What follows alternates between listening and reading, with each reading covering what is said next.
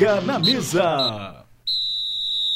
Fala pessoal, voltamos com mais um Deu Liga na Mesa, né? Após um intervalo de duas semanas, tamo de volta. Achou que a gente não ia voltar? Achou errado.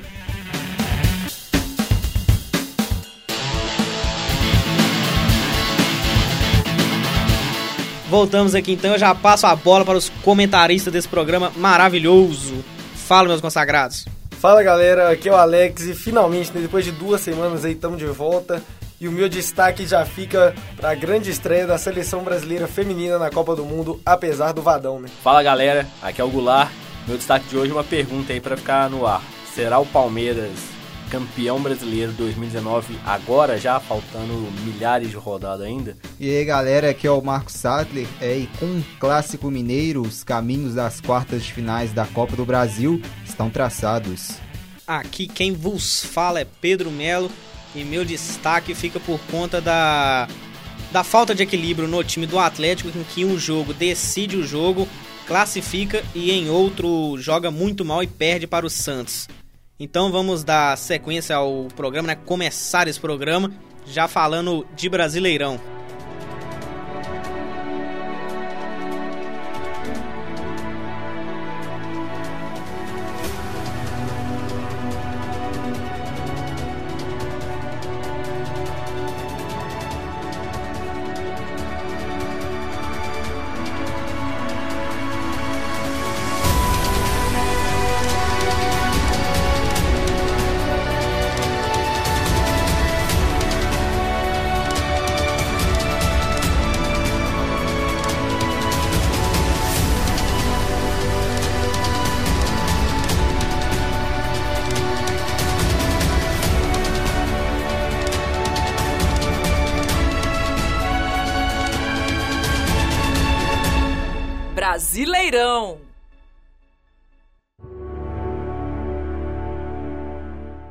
Oitava rodada, que já está perto do seu fim, né? Tá rolando ainda o último jogo entre Goiás e Chapecoense, mas já tem praticamente todos os resultados concretizados. O Vasco enfrentou o Inter em casa, né, São Januário, e por incrível que pareça, ganhou por 2 a 1 Aleluia! O Palmeiras e Atlético Paranaense também se enfrentaram na Arena Palmeiras, né, no Allianz Parque, com 1 a 0 para o Palmeiras, gol com a, direito à lei do ex. Grêmio e Fortaleza, Grêmio passou no sufoco ali, mas ganhou, né, no último minuto do jogo, fez 1 a 0. Corinthians e Cruzeiro, né, no Mineirão, um jogo em 0 a 0. O jogo ruim. Ceará e Bahia no Castelão 0 a 0. Esse foi pior. Acho que o próximo vai ser pior, viu? Com certeza. Havaí São Paulo 0 a 0. Esse aí fez força. Aí, 7, sete horas, Santos e Atlético na Vila, Santos ganhando do, do Atlético 3 a 1 Fluminense e Flamengo no Maracanã, com o mando do Fluminense 0 a 0 com o Fluminense merecendo ganhar, hein? Quem diria? Já no Rei Pelé, CSA e Botafogo. O Botafogo manteve uma ótima sequência que vem tendo no início Brasileirão e ganhou por 2 a 1 E rolando Alvivaço, Goiás e Chapecoense, o jogo está em 1 a 1 Então, alguns já falaram seus destaques, mas para vocês, o que vocês classificam dessa rodada de final de semana, a oitava rodada do Brasileirão?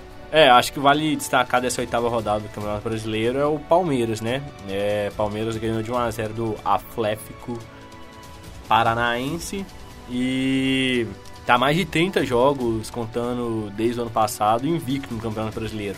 Foi perdeu alguns jogos sim com o Filipão, mas pela Copa do Brasil e pela Copa Libertadores, mas tá invicto, como disse, há mais de 30 jogos pelo Campeonato Brasileiro. É aquilo, né, que a gente já cansou de bater aqui na tecla, eu e o Alex direto falamos. Tem muito material, é, ali na mão do Filipão, jogadores, elenco é muito vasto, só que futebol apresentado muitas vezes não é aquele agradável ao olhar, né? É o futebol resultadista. Eu acho que tem lugar para ele também no futebol, mas na minha opinião eu prefiro ver um futebol bonito do que o futebol resultadista, que preza só pela, pelo resultado, né? Se ganhar, tá bom. É, mas o Palmeiras com esse futebol aí, 32 jogos invictos, né? Liderança absoluta. E o Fluminense do Fernando Diniz joga um futebol bonito, mas é o 16 colocado do brasileiro. Ah, né? mas completamente disparado o elenco de um para outro. É, você dá sim. alguma umas Sem das- dúvida, mas... Se você der o, o terceiro time do Palmeiras na mão do Fernando Diniz, vai ver o que, ele faz. Exatamente. É, Ele então, vai preparar o time pra um outro treinador ser campeão, né? É, sei lá. O que ele costuma fazer normalmente, né? Ainda mais em time grande. Ah, mas por exemplo, no Atlético Paranaense que você tá usando como exemplo, que Ele tava na zona e preparou Sim, o time pro, o- pro Thiago Nunes é, chegar, pro Thiago Nunes ok. chegar e ser campeão. E final do ano passado, quando o Atlético ganhou a Sul-Americana, em entrevista a diversos repórteres, meios de comunicação, os atletas reconheciam o, o valor É, o do trabalho dele, né? Sim, o valor do trabalho da passagem do Fernando Diniz pelo Atlético. Falava que muito ainda do que eles estavam jogando, o estilo de jogo que eles jogam, vem do estilo do Diniz. O Thiago Nunes soube muito bem pegar e não jogar o trabalho totalmente no lixo, como a gente muitas vezes vê aqui no futebol brasileiro. Ele pegou, viu o estilo de jogo que estava funcionando, não vinha o resultado, tá certo, é, mas que podia funcionar, adaptou, fez algumas mudanças, é, porque o Fernando Diniz tem aquilo de nunca dar chutão, né? O Thiago Nunes parou falou, quando precisar dar o chutão, vão melhorar um pouco também a nossa defesa, reforçar o meio campo, e deu no que deu, tipo, pegou o trabalho base do Fernando Diniz e levou até o final, o que resultou na, no título da Sul-Americana ano passado.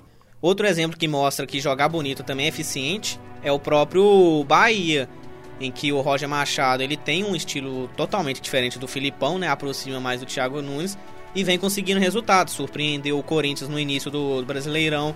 Em três jogos não perdeu nenhum para o São Paulo ainda classificou na Copa do Brasil. Então, assim, outro exemplo que mostra que o futebol bonito ele pode sim ser eficiente como resultadista é, é o Roger Machado no Bahia. É, e o Roger ele deu até uma entrevista quando há pouco tempo, acho que pro Bem Amigos, que ele falou que ele chegou no Bahia, ele viu que não conseguia adaptar o estilo de jogo dele que ele fez tanto no Palmeiras quanto no Atlético, é, quanto no Grêmio, muitas vezes ter mais aposta, por conta que o time do Bahia não tinha essas peças que ele precisava. Então ele falou, tem que adaptar o meu estilo de jogo ao estilo de jogador que eu tenho. Então ele pegou, é, formatou, achou um estilo próprio do Bahia ali, jogando rápido, muitas vezes contra-ataque, é, mas também não deixando a, não jogando a bola pro outro ad- pro adversário porque não sabe o que fazer quando tá com a bola no pé e vem mostrando resultados. Só pra falar nisso de de resultado versus jogar bonito, é, esse final de semana, depois do jogo contra o Atlético, o São Paulo, em entrevista, é, a torcida do Santos protestando, protestou durante o jogo que tem que vencer o Corinthians agora, no meio da semana, no Clássico Paulista, de tudo quanto é jeito, e o São Paulo, se, se é... E o São, e o São Paulo falou que se é para vencer o adversário de qualquer jeito, de jogar de qualquer forma apenas para vencer, melhor levar uma arma e atirar dentro do, do, de campo nos adversários, porque já que é pra ganhar de qualquer jeito, você não precisa jogar bem, só o resultado importa. E é um técnico que chegou aqui agora no Brasil, né? E tá lutando contra essa cultura, vamos dizer, do resultado. É porque ele também, né, outro estilo de jogo que joga muito bonito, mas o Santos já caiu no brasileiro, no, na Copa do Brasil, caiu na Sul-Americana, caiu no Paulista. Mas é o tá só vice-líder caindo. do brasileiro, né? É o vice-líder do brasileiro, sim, mas também depois de cair em tudo também, vai sobrar só o brasileiro pra ele, né? E outro exemplo também que o Goulart citou, o próprio Roger Machado, né? Que ajeitou o Palmeiras pro Filipão ser campeão e que ajeitou também, né? O Grêmio pro Renato Gaúcho ser campeão. Um bom treinador, mas vamos ver agora quem vai agora, né, depois dele no Bahia, assumir o posto, né? Pra poder ser campeão, né? Já que ele já vai pegar um Bahia mais arrumado. É, Marcos, mas você falou aí do, do Santos que caiu em tudo, São Paulo também caiu em tudo. Tem o tão aclamado Cuca, que, Cuca não, é, bom. que não é isso tudo. E assim, o São Paulo que venceu só nove jogos no ano, nenhum jogo foi um jogo grande. Os times mais difíceis que, que o São Paulo enfrentou foram o Botafogo, o Goiás e o Fortaleza. Então, assim, é, não é muito de, de, de comparar isso, né? Eu acho até é um pouco oportunista é, acabar pegando só um, um, um resultado. Igual a gente tem aí o, o Santos e o Bahia que estão que acima do, do, do meio de tabela, que estão jogando um, um futebol muito bonito. Mas o Fluminense acabou não vencendo por causa de, de material humano, né? Que assim, o time do Fluminense é um dos. O elenco do Fluminense né, é um dos mais fracos do Brasil de longe. E o Fernando Diniz está conseguindo tirar é, água de pedra assim, de um jeito incrível. Ontem mesmo contra o Flamengo, o time jogou muito bem, merecia muito a vitória, amassou o Flamengo, que tem provavelmente a maior folha salarial do Brasil agora. É, o Flamengo que gastou milhões aí para fazer contratações e o Fluminense jogou de igual para igual. E olha que o Fluminense já perdeu o, o Everaldo, que era um jogador essencial pro, pro time. Então, é, mesmo o Fluminense estando lá embaixo, a gente vê isso, né? Que, que vem dando certo esse estilo de jogo. É, tanto com o Bahia, com, com o Santos, o Fluminense, mesmo é, o resultado não vindo, vem jogando bem. É, não tem essa de é, escolher ou você joga feio e é campeão, ou você joga bonito e, é, e não é campeão. É, a gente vê aí espalhado pelo mundo todo que os times campeões geralmente são os times que, que, que jogam muito bem. Aqui no Brasil é uma da, da, das exceções que um time que não é tão ofensivo, não é tão. É, não joga tão bonito o jogo, ele foi campeão ano passado e provavelmente vai ser campeão esse ano de novo. Outro jogo que assim, vale ressaltar não pela qualidade do jogo, mas sim pela, pela fase, pela situação em si é o do Cruzeiro, né? Que em mais um jogo, jogando em casa, não jogou bem. Teve jogadores contestados, né? O próprio Mano ali sofreu uma leve pressão e não conseguiu o resultado diante do, do Corinthians, que o pessoal tava até falando, né? O Mano chegou pro, pro Carilli e falou: Quero ver você passar da minha defesa. O Carilli falou: Quero ver você passar da minha defesa. São dois técnicos com um estilo de jogo bem parecido e foi um jogo a, aquém do que se esperava. É, o Cruzeiro que tá a oito jogos, né? Sem vencer já, tá numa sequência braba aí. E próxima rodada enfrenta o Fortaleza do Rogério Ceni fora de casa. O Cruzeiro tem rendido é, abaixo expectativa, né? No começo aqui do Campeonato Brasileiro, quando a gente vai fazer nosso bolão, todo mundo colocando o Cruzeiro lá nas cabeças, lá em cima, é, para brigar por título. Mas você acha que já era? Você acha que acabou a a possibilidade agora? Eu acho que no Campeonato Brasileiro já era. O Cruzeiro vai. Já era, sem, sem chance. Sim, o Cruzeiro vai. Eu acho que para qualquer time já era. Porque o time, o time que pode disputar com, com o Palmeiras é o Flamengo. O Flamengo tem quinto com cinco pontos atrás do Palmeiras, isso porque o Palmeiras não tem os três pontos ainda da vitória contra o Botafogo. É, então, vai assim, repetir o jogo, provavelmente. Sinceramente, para mim o campeonato já tá decidido quem vai ser o, o, o, o campeão. Eu cravei Palmeiras campeão. E até não por... achei que seria com tanta facilidade. E até porque também é, o estilo, eu já falei isso aqui, o estilo de jogo do Mano Menezes não casa com o Campeonato Brasileiro. É, ele é um técnico, vamos dizer assim. Se em 2013 e 14 a torcida reclamava do Marcelo Oliveira que ele não casava com jogos de mata-mata, foi eliminado da Copa do Brasil pelo Atlético, saiu de duas Libertadores. O Mano Menezes é o técnico do mata-mata. Ele rende muito no mata-mata, tem estratégias voltadas para isso. Muitas vezes fala, vamos segurar o primeiro jogo fora de casa para tentar fazer o resultado em casa, ou então vice-versa. É, tentar fazer o resultado em casa para segurar um empatezinho fora. Então, eu acho que no brasileiro o que o time pode tentar fazer para a torcida é, é, render o máximo que pode, já que investiu muito. É, trouxe Pedro Rocha, Rodriguinho, é, são jogadores assim, que a gente pode falar, né? Além do Dodô também, por exemplo, são jogadores, querendo ou não, tem um peso financeiro grande. E o que o time pode fazer é jogar, pegar e render mais dentro de campo, dentro do Campeonato Brasileiro, para premiar a torcida, os torcedores que vão ao estádio querendo ver o jogo, né? É, atrás, vamos dizer assim, de um espetáculo, de um bom jogo e que é algo que não vem acontecendo nos últimos jogos do Cruzeiro. No, no início você comentou que o Cruzeiro está oito jogos sem, sem ganhar. E coincide com, não sei se é o mesmo número, mas com tanto de jogo que o Fred não marca. Se eu não me engano, acho que são oito jogos também sem marcar o time do Cruzeiro hoje ele não vence porque o ataque está vivendo uma crise, não marca gols, então o time consequentemente não ganha. Ah, eu acho que o, que o Cruzeiro, assim, é, ele nunca foi um. O Cruzeiro do Mano nunca foi um time de goleada, ele nunca foi um time de, de fazer muitos gols. E quando o, o, ataque, que é quem tem que fazer pelo menos um gol né, para o Cruzeiro sair com, com essa vitória, que muitas vezes o Cruzeiro ganha pelo placar mínimo, seja 1x0 ou, ou 2x1, é, e assim, quando esse ataque não, não funciona, é, é nítido que, que o Cruzeiro também não consegue sair com essa, com essa vitória.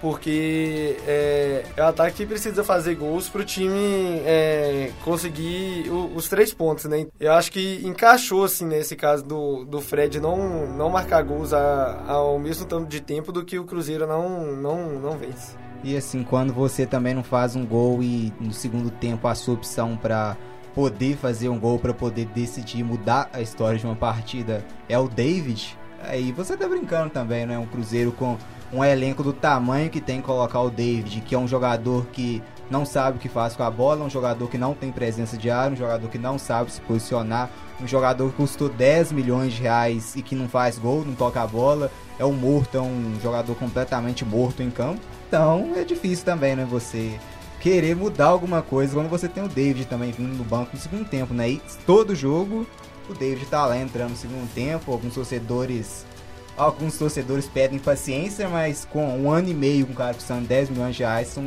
vão querer ter paciência até quando, né? É difícil falar assim também, né? Corre que tem alguém muito puta aqui. é, e o Cruzeiro, né, que agora na parada para a Copa América vai ter um grande desfalque é, na equipe titular, para mim ele é titular, que é o Lucas Silva, né?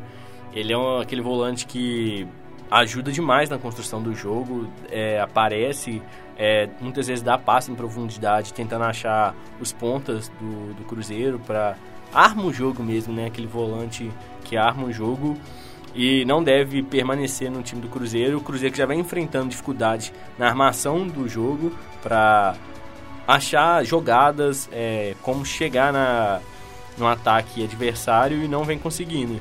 E com a baixa aí do Lucas Silva vai ser bem sentido, né? Porque cá entre nós, Ariel Cabral não é o mesmo cara para isso, para achar um passe em profundidade muitas vezes, aumentar o ritmo do jogo, coisa que o Lucas Silva é, faz. E ano passado o Cruzeiro engatou uma sequência de vitórias e começou a jogar melhor quando o Mano Menezes colocou o Lucas Silva entre o time titular, que acabou mudando completamente a cara da equipe do Cruzeiro.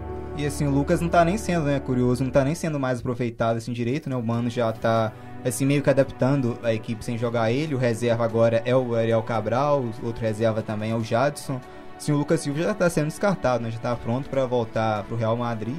O Cruzeiro já está tentando aprender a jogar sem ele, mas realmente a saída de bola do Cruzeiro sem Lucas Silva é completamente diferente, né? Quando tem assim, dois volantes como tipo o Henrique ou com o Lucas Romero ou o Henrique com o Ariel Cabral, a gente vê que é bem diferente a saída de jogo do Cruzeiro. Então, enquanto os comentaristas falavam aqui, teve atualização de resultado. Goiás 2 a 1 na Chapecoense, gol de Jefferson. Esse aí mesmo. Mudando de time mineiro, então, vamos falar do Atlético, né? Que foi meu destaque, um time totalmente desequilibrado, em que na quinta-feira soube buscar o resultado, soube jogar no erro do Santos. Tá certo que foi no, no Pacaembu, né? Dar uma amenizada pro Galo. Mas o Atlético soube jogar a partida, né? Fez o que tinha que ser necessário e classificou. Chegou domingo, esqueceu tudo que fez em campo na quinta, deixou o Santos jogar, não achou um contra-ataque, insistiu em jogadores errados e tomou 3 a 1 do Santos na Vila Belmiro.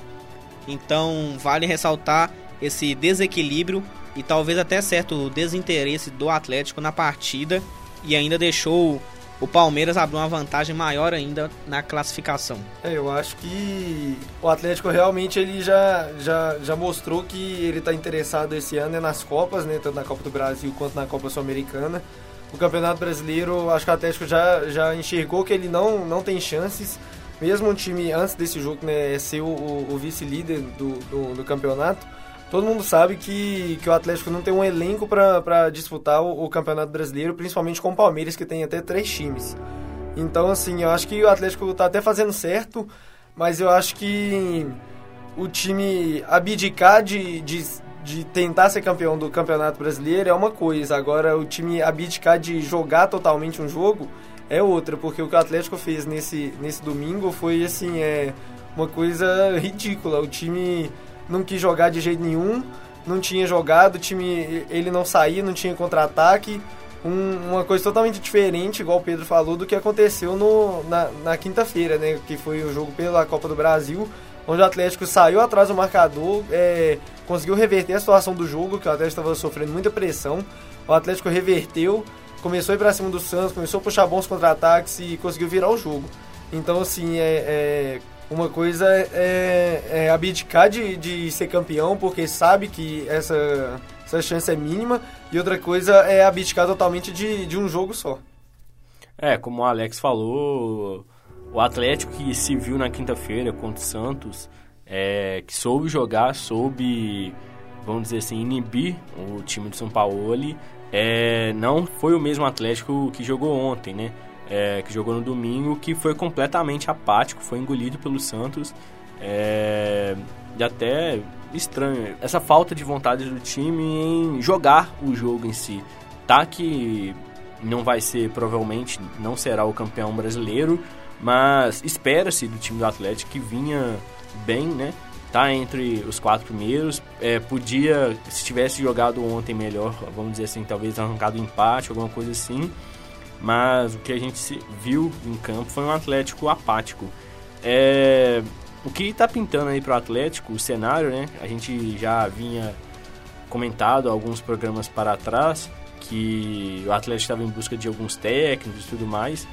É, outro técnico que surgiu na pauta do Atlético, né? Agora some totalmente, que é o Juan Carlos Osorio, né? Esse técnico do México no, na Copa do Mundo de 2018, que acertou sua volta ao Atlético Nacional, onde ele ganhou a Copa Libertadores em 2016, foi soberano aqui no continente sul-americano. Então, não sei a opinião de vocês, mas o que parece é que cada vez mais por mais que não se toque nesse assunto, é, Rodrigo Santana vai se tornando o técnico efetivo do Atlético. Talvez muito pela falta de opção do mercado, que não tem nenhum treinador de qualidade à vista, assim. E como já tomou não de Rogério Ceni, Thiago Nunes, e agora o Sampaoli, e agora o Osório. Jesus. Jesus, né? Tem mais Jesus, alguém aqui para me lembrar.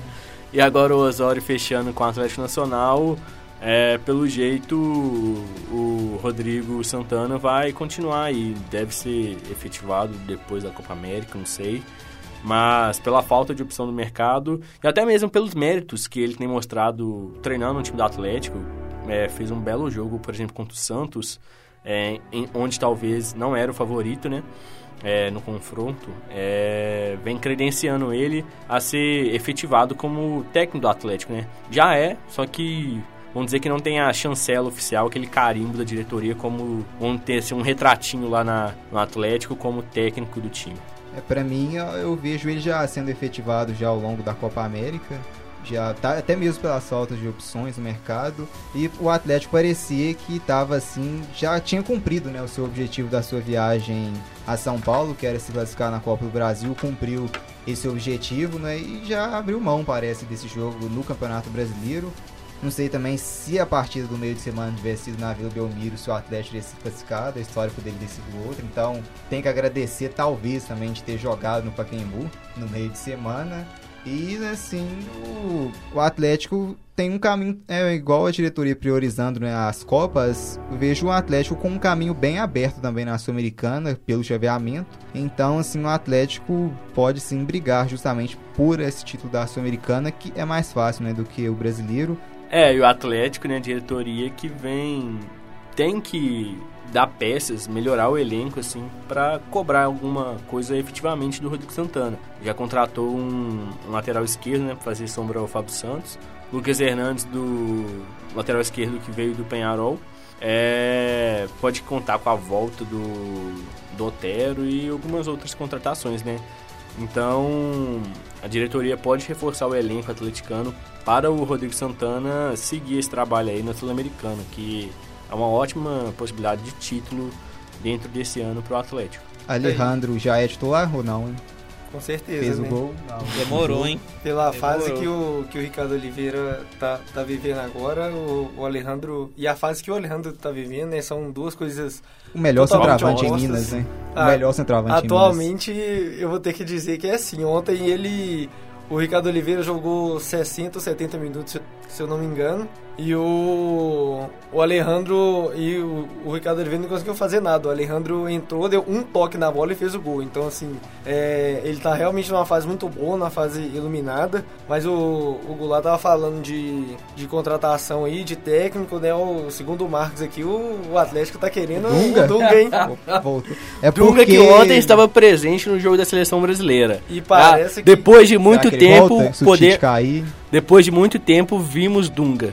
Muita gente achava que ele estava morando num barraco com o Você Marcos, viu, mas eu não já- está. eu vi ele todo não dia. está. E É, parece que junto com o Dunga vem aí o Robin e o Ribéry, né? O... É porque o Dunga já estava para ser anunciado no Atlético, né? Só que teve esse empecilho que foi a disputa que o assim o sete câmera que é o Dunga, mas o, o Rui Costa queria o David, esse técnico do Cruzeiro. Então tava assim esse duelo. Vamos ver, né? Quem manda é o sete câmera. Acho E que o, Dunga cavalinho do Fantástico correndo por fora ali tá o grande Adilson Batista. Ah, isso aí se for o mato ele. né? Fora que o Celso Ruth já tá descartado, né? voltando ao assunto do de contratação de técnico, dá claramente para perceber que assim, o, o mesmo cenário do Thiago Largue está acontecendo esse ano, em que o, o Atlético demitiu o técnico, deixou ali o interino, né, no caso do Thiago Largue, o analista de desempenho, procurou técnicos, não achou e após a parada da Copa do Mundo, o Thiago Largue foi efetivado. Agora o Rodrigo Santana teve a possibilidade, a oportunidade de pegar o time após a demissão do Levi. O Atlético foi atrás de outros técnicos, não achou e provavelmente o Rodrigo Santana vai ser efetivado.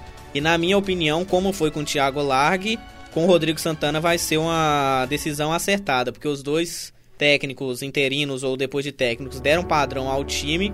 Só que no caso do Largue teve o, o problema de que ele perdeu metade do time que chamava Roger Guedes e não trouxe alguém à altura. O Tiará na época não correspondeu. Já com o Rodrigo Santana parece que pelo menos algumas contratações estão chegando, só que ainda falta ele ser efetivado, né, se realmente for, e o respaldo da diretoria porque depois que ele for efetivado, ele vai ser cobrado como um técnico do time do Atlético que requer resultado. E ele tem mostrado isso, né? Conseguiu a classificação contra um Santos que ninguém esperava, nem mesmo alguns atleticanos esperavam.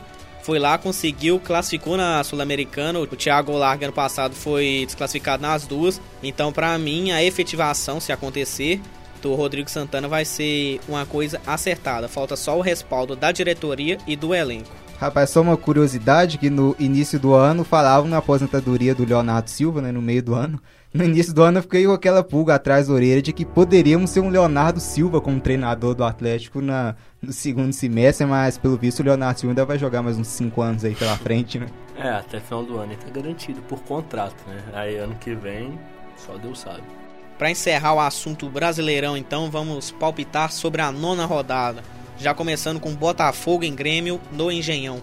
O Botafogo, que é o quarto colocado, né? Surpreendentemente, é o quarto colocado do, do Campeonato Brasileiro. Acho que. Dessa ninguém vez não surpreende só um total de zero pessoas, porque realmente surpreendeu todo mundo. Surpreendendo o Brasil inteiro. Até que não acompanha, deve falar: quem que é esse time aqui, gente? É, mas eu vou, eu vou na, na do Botafogo, Pelé que vai fazer a diferença. Então, 2x1 pro Botafogo.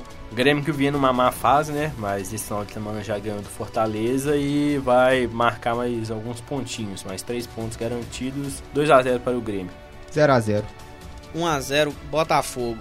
Na minha opinião, dá Botafogo 1x0 para garantir a boa fase do Botafogo e continuar surpreendendo. Próximo jogo, Fortaleza e Cruzeiro na Arena Castelão. 1x0 Fortaleza. Ah, 2 a 1 Fortaleza. 1 para o Fortaleza, 2 para o Cruzeiro. 1 a 1 com direito à lei do ex de Wellington Paulista. Beira Rio, Inter e Bahia. 2x1 pro Inter. Tô com o Marcos, 2 a 1 pro Inter. É, eu tô com os dois ali, 2x1 pro Inter. Tudo combinado. 1 a 0 Inter. Próximo jogo, Vila Belmiro, Santos e Corinthians, que de acordo com a torcida do Santos é obrigação, hein? Santos vai levar essa aí, vai deixar sua torcida feliz. 2 a 1 pro Santos. 2x0 pro Santos. 2x0 pro Santos. 1 a 0 Corinthians. O Carilli faz a diferença. CSA e Flamengo no Mané Garrincha. 0x3. 4x0 Flamengo. 3 a 0 Flamengo. 2 a 0 Flamengo. Próximo jogo, São Januário, Vasco e Ceará. 1x0 pro Vasco. O Vasco vai engatar a segunda vitória seguida. Agora vai, hein? 2x1 pro Vasco. Ceará vai surpreender aí e vai meter 1 a 0 no Vasco. 1 a 1 Próximo jogo, Independência, Galo e São Paulo com cobertura do Deu Liga. 2x0 pro Galo. 1 a 1 2x1 pro Atlético. Tô, tô com o Marcos também, 2 a 1 porque o Galo com certeza vai tomar um gol do Pato, porque pelo amor de Deus. Próximo jogo, Arena Palmeiras, Palmeiras e Havaí. 4x0 pro Palmeiras. 3x0 Palmeiras. 2 a 0 Palmeiras. 3 a 0 Palmeiras. Arena Condá, Chapecoense e Fluminense. 2x1 pra Chapecoense no belo futebol arte do Fernando Diniz. 3 a 1 pro Fluminense. No belo futebol arte. Fernando Diniz. Um a um. No belo futebol do Fernando No Diniz. belo futebol Ah. do Everaldo e do Fernando Diniz. Everaldo saiu. Ah, Everaldo da Chape. Everaldo da Chape, pô. O. Fluminense dá uma sorte grande com a Chapecoense. né? 2x1 pra Chapecoense no belo futebol de Fernando Diniz. Próximo e último jogo, Serra Dourada, Goiás e Clube Atlético Paranaense. Sem meu tapetinho eu não consigo, né? Então 2 a 0 pro, pro Goiás. Vai conseguir ser um tapetinho sim. 2x1 pro Atlético. 1x0 pro Goiás, um, pra cima da origem do belo futebol arte do Fernando Diniz. 1x0 Goiás, gol de Marlone. Esse é brabo. Mudando de campeonato, né? Já falamos alguma vez da Copa do Brasil. Agora vamos falar efetivamente dos jogos da Copa do Brasil. O chaveamento já está decidido, né? Das quartas. Hoje teve o sorteio e os confrontos ficaram com Grêmio e Bahia. Segundo jogo na, na Fonte Nova. Atlético Paranaense e Flamengo com o segundo jogo no Maracanã. Clássico mineiro entre Cruzeiro e Atlético com o segundo jogo no Independência. Palmeiras e Inter se enfrentam com o, o mando da volta no Beira Rio. Bom, então vamos começar, né, Pedro, por esse Grêmio Bahia, duelo de tricolores. Roger Bahia. Machado reenfrentando o Grêmio, do Alex que o vai Bahia vai passar. né? Com facilidade, tá? Será? Então vamos ver na decisão na, lá na Bahia, então é resultado é o necessário o Grêmio para passar fazer o resultado em casa, né? Porque decidir lá na Bahia na é difícil. volta vai né? tomar uns 4. E Gilberto não vai perdoar, não. E se temos né, eh, o, o Grêmio precisando fazer o resultado em casa na ida, temos o Atlético Paranaense também, que vai ser de suma importância, né? Vencer o Flamengo na Arena da Baixada no jogo de ida, porque no jogo de volta no Maracanã, né? O Caldeirão no Rio, né? O Flamengo possivelmente, né? Não imagino o Flamengo fazendo um bom resultado lá na, lá na Baixada, como já é de costume, o Flamengo normalmente sofre contra equipes paranaenses, principalmente contra o Atlético na Baixada. Mas eu imagino muito menos ainda o Atlético Paranaense fazendo um resultado no Maracanã, né? O Atlético Paranaense que não, não vence fora de casa e faz muito tempo, só consegue vencer dentro de casa, só no, no tapetinho dele, só na, no- na Grama grama Society, né? É, então, assim, acho que vai ser. É muito mais importante ainda o Atlético Paranaense vencer em casa do que o próprio Grêmio que a gente estava falando, que o Grêmio ainda tem, a gente ainda vê uma possibilidade do Grêmio pelo jeito que joga, por, por já ter feito alguns resultados fora de casa, conseguir vencer o Bahia ou então algum resultado que consiga a, a classificação. Agora o, o Atlético Paranaense eu não, não consigo nem imaginar eles vencendo o, o Flamengo no Maracanã. É, e o Flamengo que vai estar também de no- técnico novo, né? É, já vai estar sendo treinado pelo Jorge Jesus, o treinador português. E como os outros times que, vão estar no Libertadores, o Jorge Jesus vai chegar e vai ter uma sequência difícil, né? Pega o Atlético Paranaense pela Copa do Brasil, tem alguns jogos pelo Campeonato Brasileiro e depois é, tem final do mês de julho a Copa Libertadores. Então em 30 dias deve ter mais ou menos uns 7, 6 jogos para disputar, sendo que são dois eliminatórios. Então o técnico Flamengo pode chegar, iniciar seu trabalho e dependendo do que acontecer no jogo entre Flamengo Atlético Paranaense e Flamengo e Emelec pelo Libertadores, já bota o treinador na berlinda, né? Ainda mais que aqui no Brasil, paciência com técnico já é pouca, já é pequena, e quando o técnico é estrangeiro, é menor ainda. É, o Atlético que com o time reserva deu um trabalhinho, né, pro Flamengo do Abel Braga no Brasileiro, mas agora a história é completamente diferente. Outro duelo é o Super Clássico Mineiro, Cruzeiro e Atlético se enfrentando. Diria que se a partida fosse hoje, o Atlético seria o favorito, por estar jogando um futebol melhor e mais convincente do que o Cruzeiro. Mas é clássico, é um duelo mais equilibrado. Tem o fator histórico, sem dúvida também, mas ele não entra em campo. O fator histórico ele pesa para ambos os lados, né? Do lado do Atlético, o fator histórico pesa justamente pela final da Copa do Brasil de 2014. Não só por isso, né? O Também. Atlético teve Tem quatro... mais vitórias em clássicos também. Sim, fora que o Atlético tem, tem quatro vezes, se eu não me engano, os times já se, se enfrentaram em torneio nacional. Nas quatro vezes o Atlético ou passou ou foi campeão, né? É, o At- o Atlético que venceu, né, justamente a última Copa do Brasil em 2014, que foi campeão contra o Cruzeiro, a única, inclusive, de sua história. E do lado do Cruzeiro temos o fator títulos, né, o maior campeão da Copa do Brasil com seis taças, em busca da sétima. E o Cruzeiro também, né, como fator histórico, pode usar ao seu favor a camisa mais pesada do que a do rival, né? Então, o fator histórico pesa para ambos os lados, mas assim, muito equilíbrio também, principalmente por ser depois da Copa América, né? Hoje o Atlético seria favorito, mas por ser depois da Copa América, o Cruzeiro tendo um elenco melhor pode sem dúvida equilibrar. A única certeza é que teremos dois jogos muito disputados e muito equilibrados. E o último confronto, Palmeiras, Palmeiras contra o Internacional, decisão no Beira-Rio, confronto equilibrado. Temos o Inter também focando bem em mata-matas também, tá vivo na Libertadores ainda, tá vivo também na Copa do Brasil, vai decidir no Beira-Rio. É, e os times né, que não estão na Libertadores, como o Bahia e o Atlético, eles podem levar uma vantagem, né, por não ter que se focar com competições assim tão importantes. Igual o Atlético também tem a Sul-Americana, mas é uma competição que para mim está abaixo da Copa do Brasil, então o Atlético e o Bahia podem ter sim um foco maior, né, para dar para a Copa do Brasil, mas assim a gente vê, né, nos últimos anos, normalmente quem ganha a Copa do Brasil também é quem veio da Libertadores, justamente por ter esse elenco, os elencos né, mais fortes do país. E então, né, vamos ver o que, que vai acontecer aí. Possivelmente vamos ter quartas de finais que é, para mim é a melhor fase, né, que temos, em que temos quatro jogos de assim nível mais alto e, e uma grande né, quantidade de jogos. Vamos para os palpites então da Copa do Brasil. Quem passa nos confrontos de quartas de finais? Grêmio e Bahia com o Grêmio decidindo fora. Grêmio. Grêmio. Eu falei aqui, né? Bahia com facilidade. Renatão não vai aguentar. Vou apostar no Bahia também por decidir em casa. E o Grêmio não viver uma fase tão boa. Atlético Paranaense e Flamengo. Atlético Paranaense. Atlético Paranaense. Flamengo. Flamengo passa. Sem meu tapetinho eu não consigo. Clássico Mineiro. Cruzeiro. Vai passar o Cruzeiro em disputa de pênalti. Mas igual o Max falou, né? É... O Cruzeiro tem muito mais camisa, então por isso que o Atlético vai passar. Pra mim, na, na minha opinião, o fator casa vai fazer a diferença e o Atlético passa. Palmeiras e Inter com Palmeiras decidindo fora. Palmeiras. Palmeiras só perdeu até hoje na Libertadores, Copa do Brasil, né? No Paulista, né? É, Corinthians principalmente. é, então vai perder novamente, não pelo Campeonato Brasileiro, mas pela Copa do Brasil e será eliminado pelo Internacional. Com o Goulart nessa, o Inter vai, vai passar, o Guerreiro não vai perdoar. Não. Palmeiras eu acho que passa aí, apesar de decidir fora, mas se colocar o segundo time ou o terceiro já dá pra competir com o Inter, que também tem um elenco bom. Então, o time do Palmeiras é fora de série, passa aí para as semis da Copa do Brasil. Terminados os assuntos nacionais, vamos de seleção. E já começando pela modalidade mais importante, futebol feminino. Já começando, começou a Copa do Mundo, né? E a seleção feminina do Brasil já deu show no primeiro jogo. É, o meu destaque aí, né, ficou para essa vitória do Brasil por 3 a 0 com três gols da, da atacante Cristiane. É, o Brasil vinha de nove derrotas seguidas, o Vadão fazendo um, pré, um, o Vadão fazendo um péssimo trabalho.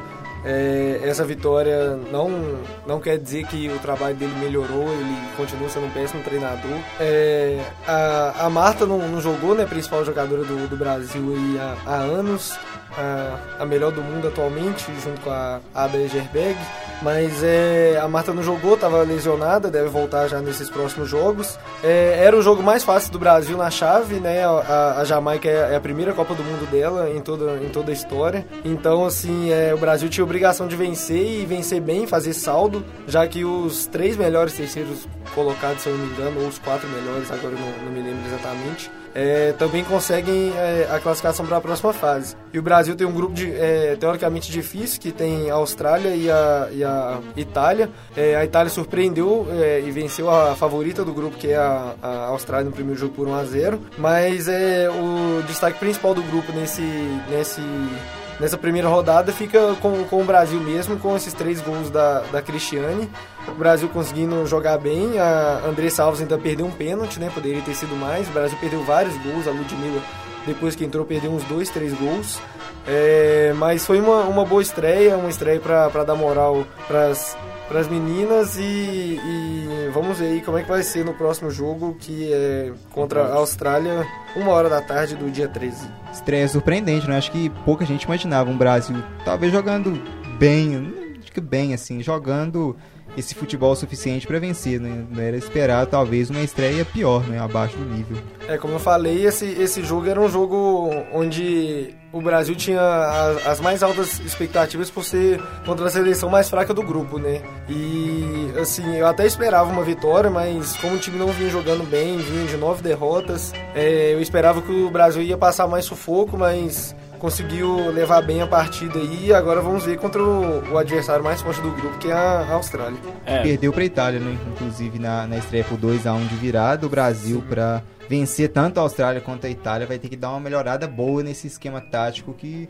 parece meio que inexistente, né? Não tem assim, uma defesa é, sólida, não é um, uma equipe consistente, né? Vamos ver, o Brasil precisa ainda de alterações, né? principalmente na postura.